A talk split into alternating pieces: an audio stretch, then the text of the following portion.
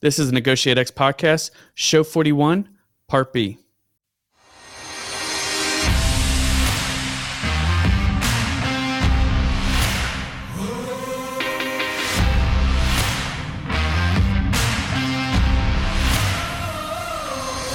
You're listening to Negotiate X Radio, helping you elevate your influence through purposeful negotiations.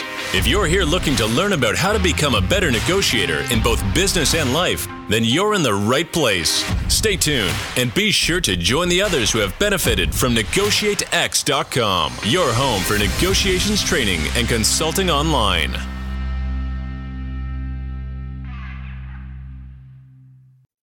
Hey everyone, thanks for joining us on the Negotiate X podcast. We are continuing our conversation with JB Andreassi. He's the co-principal of the resident luxury development company Andreassi Development and a Nest Seekers luxury real estate agent.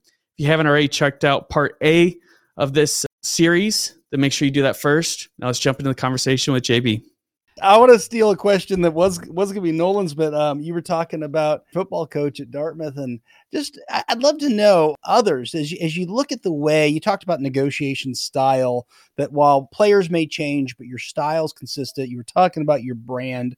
Who else has had an influence, JB, on the way you approach negotiations, problem solving, whatever you want to call it? But who who else has been influential and impactful for you? one person I think back to is the he was the head of partnerships at the NHL National Hockey League. His name is Brian Cull, and that was my first really experience in the working world with dealing with clients and and and sitting in in boardrooms and figuring out what different you know whether it was Honda or Miller Coors or we are trying to pitch on the idea of partnering with the NHL.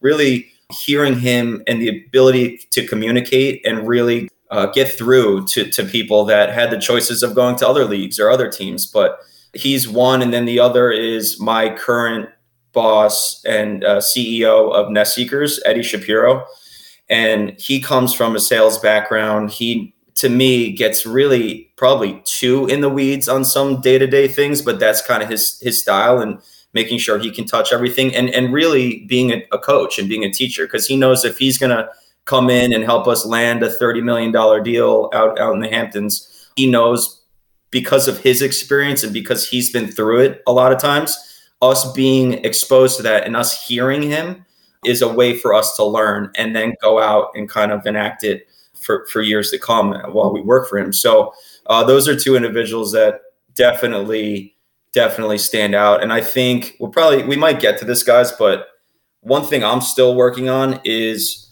I have trouble not being too emotional in a deal, hmm. right? And, and trying not to be impulsive and hearing the other side, even though you want to get angry and stomp your feet. It's how do I remain level headed and, and hear all different perspectives and narratives and, and try and figure out a solution for that. And it's something that I know I've identified as a weakness of mine.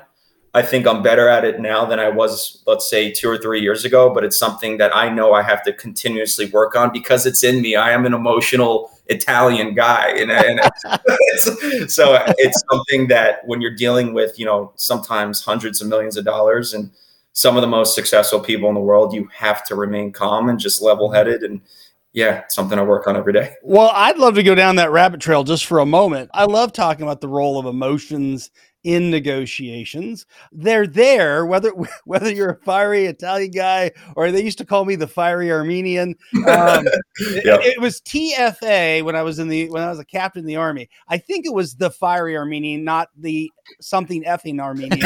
um, but anyways, being listen, no one has ever been in a meeting and anyone said, you know what this meeting needs right now is more emotion. No one's ever been there, right?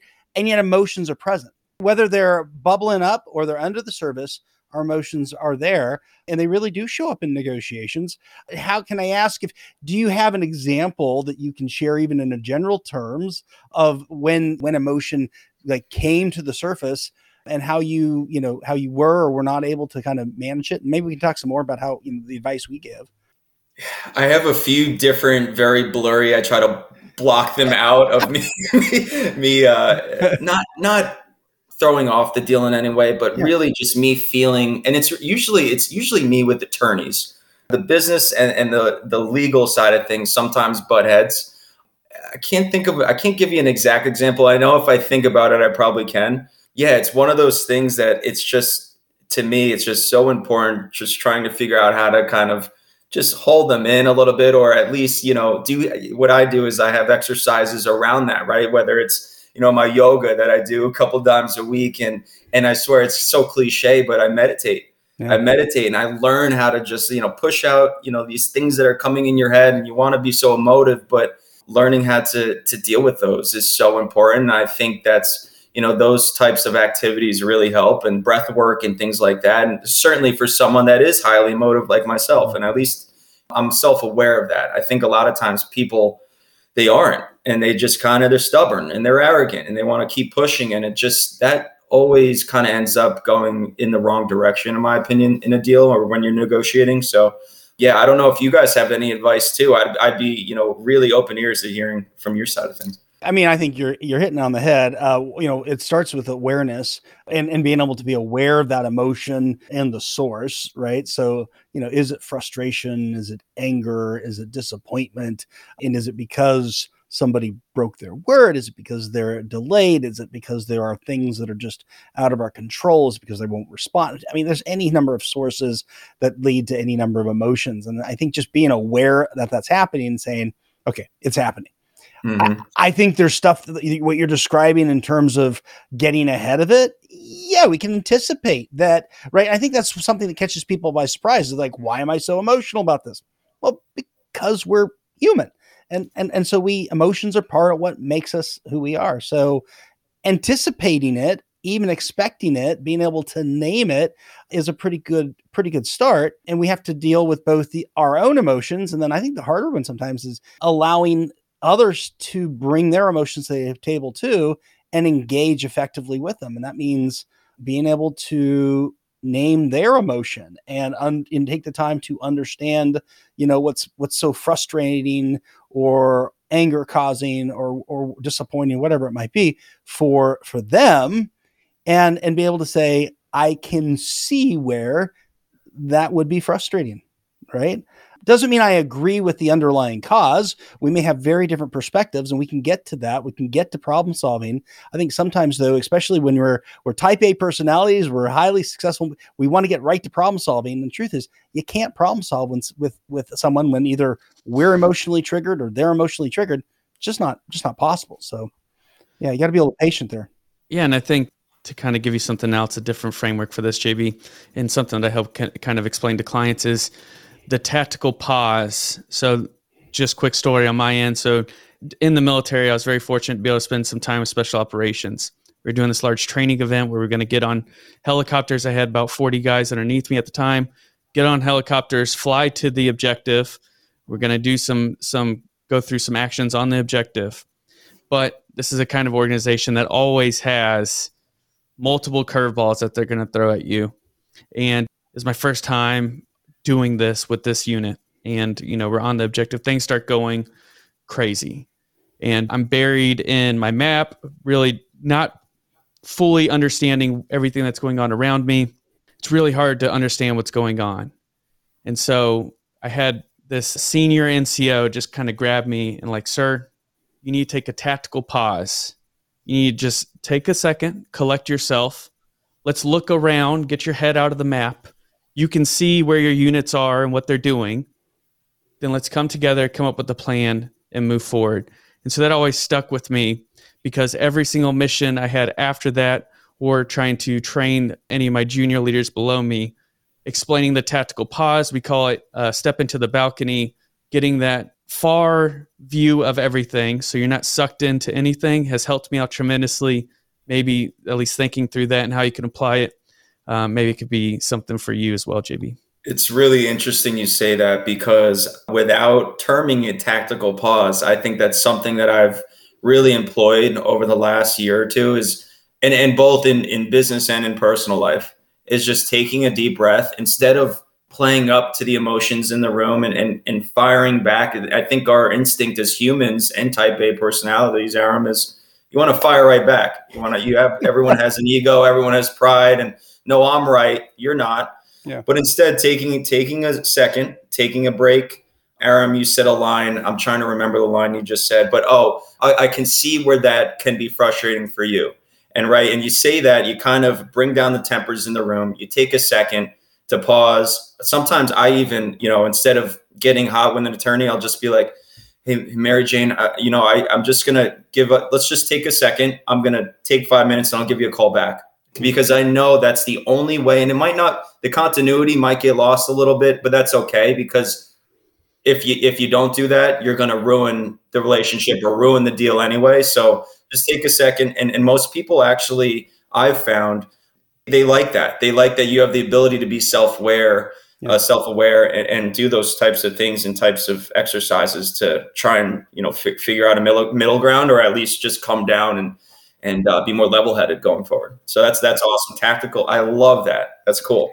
Yeah, and I don't know if you read Gary Noesner's Stalling for Time, but in there, he also talks about taking the same kind of steps in a hostage negotiation situation. It definitely has application to business as well. So, yeah. Welcome, talk about a time where you just you need it more more than ever. Right on point. Yep. Oh my goodness, I can only imagine. You mentioned Eddie Shapiro as as an you know both boss and influencer for you. There's a there's another Shapiro, the Shapiro name. Uh, there's a number of Shapiros involved in negotiations. Dan Shapiro wrote a great book with Roger Fisher called Beyond Reason, and they talk about emotions there and they categorize them kind of in f- five different blocks appreciation affiliation autonomy status and role and understanding which is kind of being triggered or which one needs to be addressed for us or with our counterparts. So it's another helpful sort of framework. Can you guys send me these these book recommendations yeah. after? I'm, I'm, like, oh wait, no, I'm not kidding. I'm always about yeah these new reads. So that's great. Yeah, happy to do that. Thank you.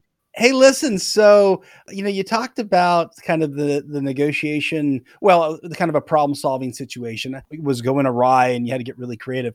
How about something that just like you have an example of like something you can p- consider to be kind of like your best negotiation success, an example, and how were you able to get that win? Yeah, I think one that I can definitely think back to is a home that I represented the seller on, on Noyac Road, where it was a four and a half million dollar beautiful modern home on the water, and it had a lot of issues, meaning that there was uh, a shared driveway that wasn't completed by by the builder. There was a road noise. There was issues with how close it was to the water and what I had to do to to step in and try and help facilitate facilitate a deal and make sure that the buyer kind of came through and, and wanted to buy it is I told the buyer that look, you know, I'm representing the seller here. You have a buyer's representative. It's not me. But in order to get this done, I promise you, we're going to write up a little document of all your wishes or and wants in order to get this deal done. And it was outside of the money thing that the price was already negotiated but it was some things, for example, like he wanted a, a, less of a gradient on the driveway because it was it was a super steep driveway, and he was worried with his kids when they're either biking on it or they got they plow the driveway. Um, he wanted a gradient done. My seller wouldn't agree to it because he felt like he was already taking a cut on that negotiated transaction price. And, and then there was another thing where he wanted this this Dan who was the buyer, he wanted trees trimmed in front of the house so he can have a little bit of better views to the water um, that his family could enjoy. Seller wouldn't budge on that one either. So I told Dan, I go, Dan, look, I go, I have a contracting company. Um, I, I asked the seller if I could do this. He said, Yeah, sure, JB. If it's on your penny, fine. So I talked to two. I talked to my brother first, and I said, Chase, we're gonna have to just eat this one. I'll pay you for your time to come out and, and you know do the driveway over slash hire your tree guy for you know five thousand bucks to come and trim down the trees. The, you know the commission on that was was sixty five thousand dollars. So if I didn't do those things, the house had been sitting there for a year. I don't get that deal done. But because I've had the, had the resources around and because I was able to sort of leverage the fact that this is really what the buyer wanted, just a little bit of sort of compromise and middle ground because those things really weren't taken care of and they probably should have been. Yeah. And the ability for me to get that done for him got the deal done. So I think it's, again, it kind of goes back, ties in what we're talking about with relationships and just um, making sure that you're resourceful and accountable and, and, and just and trustworthy. And, and I follow through with those things. And Dr. Dan, I'm going over Dr. Dan's house um, in, uh, for Memorial Day weekend. So that, that's that's the type of thing, you know. You just go above and beyond sometimes. That's so. great. Yeah, I think we have a podcast that you'll need to take a listen to. We had Brian Rodriguez from the Lana Rodriguez Group. He's also a realtor out of Colorado, and he he sold a large hotel in Colorado. And a lot of the things that you were saying, being creative, building these relationships, especially with the commercial property, where it takes a long time to build that relationship and to figure everything out. Said a lot of things that are that are very similar to what you're saying, and so definitely recommend listening to that podcast and grabbing a few things from Brian as well. Definitely will, and I, I found that the really good ones like Brian, they go above and beyond. The people that just they just kind of sit back and wait for things to happen. They're never very successful, and I think that that transcends all industries and careers. And yeah, you got to be a go getter. That's that's a that's a prereq. Hey, JB, let me ask you one other question. This one, um, you've talked so much about relationships, understanding interests, concerns, and needs of, of clients or, or contractors. You know, one of the elements when we think of elements of negotiation that we often talk about is is fairness, standards of legitimacy. So we think about examples would be industry practice, precedent, those sort of things. How does that show up in a unique market you know, I imagine in the Hamptons, you're not talking about apples to apples between property and property. How do you try to establish like what's fair and reasonable whether it's around price or it's around any of this additional sort of work that you're doing? How do you find that standard when it, there's not like an obvious industry average? Or, may, or maybe there is some standards you you regularly use. Great question. It's tough. It's tough to establish those things. What i usually rely on is um, is what we call appraisals of homes to just try and really or more generally from a macro standpoint really try and determine the fair value of a home or fair value of a property. And the way I do that is whether I have an appraiser that can come out and give me that knowledge, and sometimes the buyer investor will pay for it. Sometimes we split it. Sometimes I'll, I'll take it on. And other times it's going through what we call a CMA or comparative market analysis to really understand where this property has transacted over the years, where the you know the streets over, where they where they've uh, those comps have traded to come up with a number. And of course, you know, that's before emotion comes into it. That's before that that's really just trying to find like a number. And that's the starting point. Okay. But then there's things, you know, Aram, I have times where owners will come in and my usual pitch is I start out with the investment opportunity or the rental revenue that they can accrue if they buy this home or or the potential appreciation rate over the five to 10 years. I have people that come in and, and I'll start with that and they just go, JB, thank you. And it's great you have that knowledge. It doesn't matter because they just want the home that bad or they want the property that bad. And I just go, wow, it, you know, either it's for their family and they, they have a dire situation, they just need to get out of the city, or some people are just fortunate enough in the in the world that I'm in that they just they just don't care about those things. And I I'm not it's still kind of eye opening every day um, when I run into that. But yeah, I think it's it's truly though identifying like trying to figure out that number then and then going from there and knowing that there's going to be other elements and factors that come in but that's usually my starting point is that analytics and that diligence that goes into what i do thanks so circling back to what we started talking about earlier in the episode and that was how successful you're able to apply this in your personal life you're obviously having a tremendous amount of success in the business aspect of things so how good of a negotiator are you in your personal life and then i'll share with you what some of our other guests are saying I have more trouble in my personal life. I do. We all For do. Sure. We all do. You know, I, I don't know what it is, guys. And it's um I don't know if I'm just taxed from doing it all day, every day, usually with my clients and my business. And I just don't have the energy to kind of really talk through some of the steps that we've already, you know, touched on, which helps us become really good negotiators. I man, I love the people around me. I have really amazing human beings that are my family and my my significant other. Her name is Victoria. But God, is she stubborn? And it's, it's and it's like it, you know, it's man, it's a day to day battle and struggle, and that's really that that tactical pause that came from her, who we've uh, been been seeing each other for three and a half years and really close to making the next step. But we found that when we take that pause instead of riling each other up and going head to head it usually helps and we can come back and, and be more level headed and approach the situation from a different perspective and angle but that's where it's funny. That's where that originated, and I've taken that and used it in my business life, and it's um it's helped tremendously. So yeah, it's it's a it's an ongoing thing, guys. It's um little sister is the same way. You know, it's very very stubborn, type A, and and I think you know we're we're all we're all pretty young, so we're twenties and thirties, and I think it's just about working at it every day and just. Yeah. Trying to figure out, you know, it's not the end of the world if we disagree, but why do you disagree? And, and trying to hear everyone's uh, point of view like you're off to a better start than Gary Noesner, Brian Ahern, myself, Aram. We all we all can't seem to make it work. So I think you found a good one. You better lock lock her down quick. So. Yeah. Oh just, man. Just no. just just challenging, right? So it's, it's uh, challenging. My, it's my wife my wife more than once has said, "You teach this stuff. Why don't you try practicing it?" No. I'll tell you one of the best things, and it comes either from Beyond Reason or, or difficult conversations. Another book is this idea of separating Im- impact versus intent.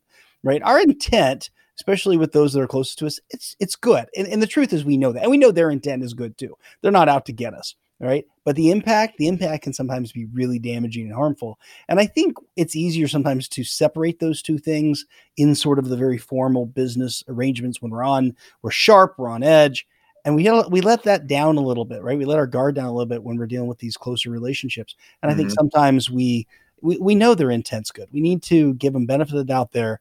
We still need to be able to talk about impact and then, then be able to talk about and say hey the impact of those words or uh, not listening or whatever it is that we might be doing. By the way, it's interesting, right? They're always the stubborn ones, right? We're never the stubborn. Oh, ones, yeah, right? that, that's right. Oh, yeah. No, but it, it, Aram, it's funny you say that because I think sometimes I sort of I let my foot off the gas pedal in, in a sense, like I get home and I just expect it to be easy because I've had such a crazy day of, of doing this all day. And I just expect that, can you just just give me the benefit of the doubt. Can I just be right here? But that t- it takes work too at home. It takes a lot of work there too, and you can't take that for granted. And I've found that same thing. Negotiating shows up. It's like you know, Victoria, I have to take out a client Friday night. I can't go to dinner with you, but on Sunday I'll take you to lunch or I'll take you to brunch, and we'll do. There's always a sort of a give and take and a compromise to find. So that's so funny you guys say that. I love it. So, JB, you are a leader in this industry. If we could take a step to the 30,000 foot view and just look at real estate, especially with a negotiation lens, as you look out 10 years into the future, do you see opportunities for innovation or disruption within the real estate industry? I think that it's a good question, Aram. I think that technology is playing more of a role and sort of on the public lens, sort of diminishing some of the value that myself and some of my colleagues bring to the table. And you see it where, you know, a, a company, uh, we don't have to name companies, but there's companies that people think you can just go online and look up how to, you know, how to buy a home and these homes pop up and that's it. And they can schedule an appointment electronically. You can, you know, there's sort of uh, like a robotic answer and, and they think that that's the way to do it because you're cutting out someone and you don't have to pay someone commission or whatever it is and I just think that, you know, that model where a lot of these companies are trying to make a quick buck there, it's not, it's really just, I don't think it's going to work going forward just because of what some of the things I mentioned here, which is like you need someone to really, you know, know the local attorneys. You, you need someone that can, um, you know, schedule uh, an inspector on a, on a 10 minute notice just so you get in and get that home and you're in front of the 10 other people looking to get it. So there's things that, and there's uh, areas where we bring value but I think the biggest thing is the technology piece, and maybe you know in ten years, Aram, that that gets more efficient, and that could really disrupt things. I don't, you know, I don't see that happening, but it perhaps could. So it's going to be interesting to keep tabs on, but. I feel like you know everyone's always going to need a home. Everyone, you know, the yeah. building thing, and and we don't just build homes too. I want to mention this. We build schools out here. We just um, we're, we're, building a new ambulance department. My my company. So there's always going to be a need for that. And I'm glad that I'm on that end as well, where I can really provide, I think, like a really wholesome experience and uh, for the people of this town and the people that hopefully, you know, I'll be in other markets when I'm 40 years old and I can do the same there. So it's another thing. We built the Southampton Youth Services, which is a 55,000 square foot facility in Southampton where kids can go after school instead of you know doing god knows what they're they're playing basketball inside and, and going to work out and learning how to uh, you know, interact with with their friends and, and other students outside of the classroom in a wholesome manner. So I think that's that's pretty cool. Thanks. Yeah. This is a podcast that is all about how to elevate your influence through purposeful negotiations. So, JB, just first want to say thank you so much for joining us on the podcast today. I had a blast talking to you and everything like that, and sharing some stories. I'm going to kick it over to Aram now to roll out the highlights from from this episode. Well, listen, JB. First of all, you know you talked about your brand. I, I think you live your brand. It, it's what impresses me. So I'm very genuinely I think you're a humble person with all the success you've had.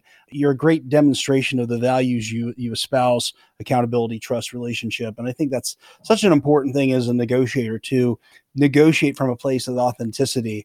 And I think you demonstrate that really well. And you know, there's again so much I could probably go back to in terms of being prepared, being able to know the details, know properties, know people really well.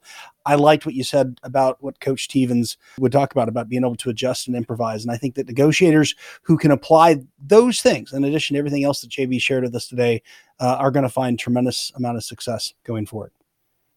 Yeah, absolutely. So that is it for us on today's podcast. Thank you so much for joining us. Had an awesome conversation with JB today. If you haven't already, please rate, review, and subscribe to the Negotiate X podcast.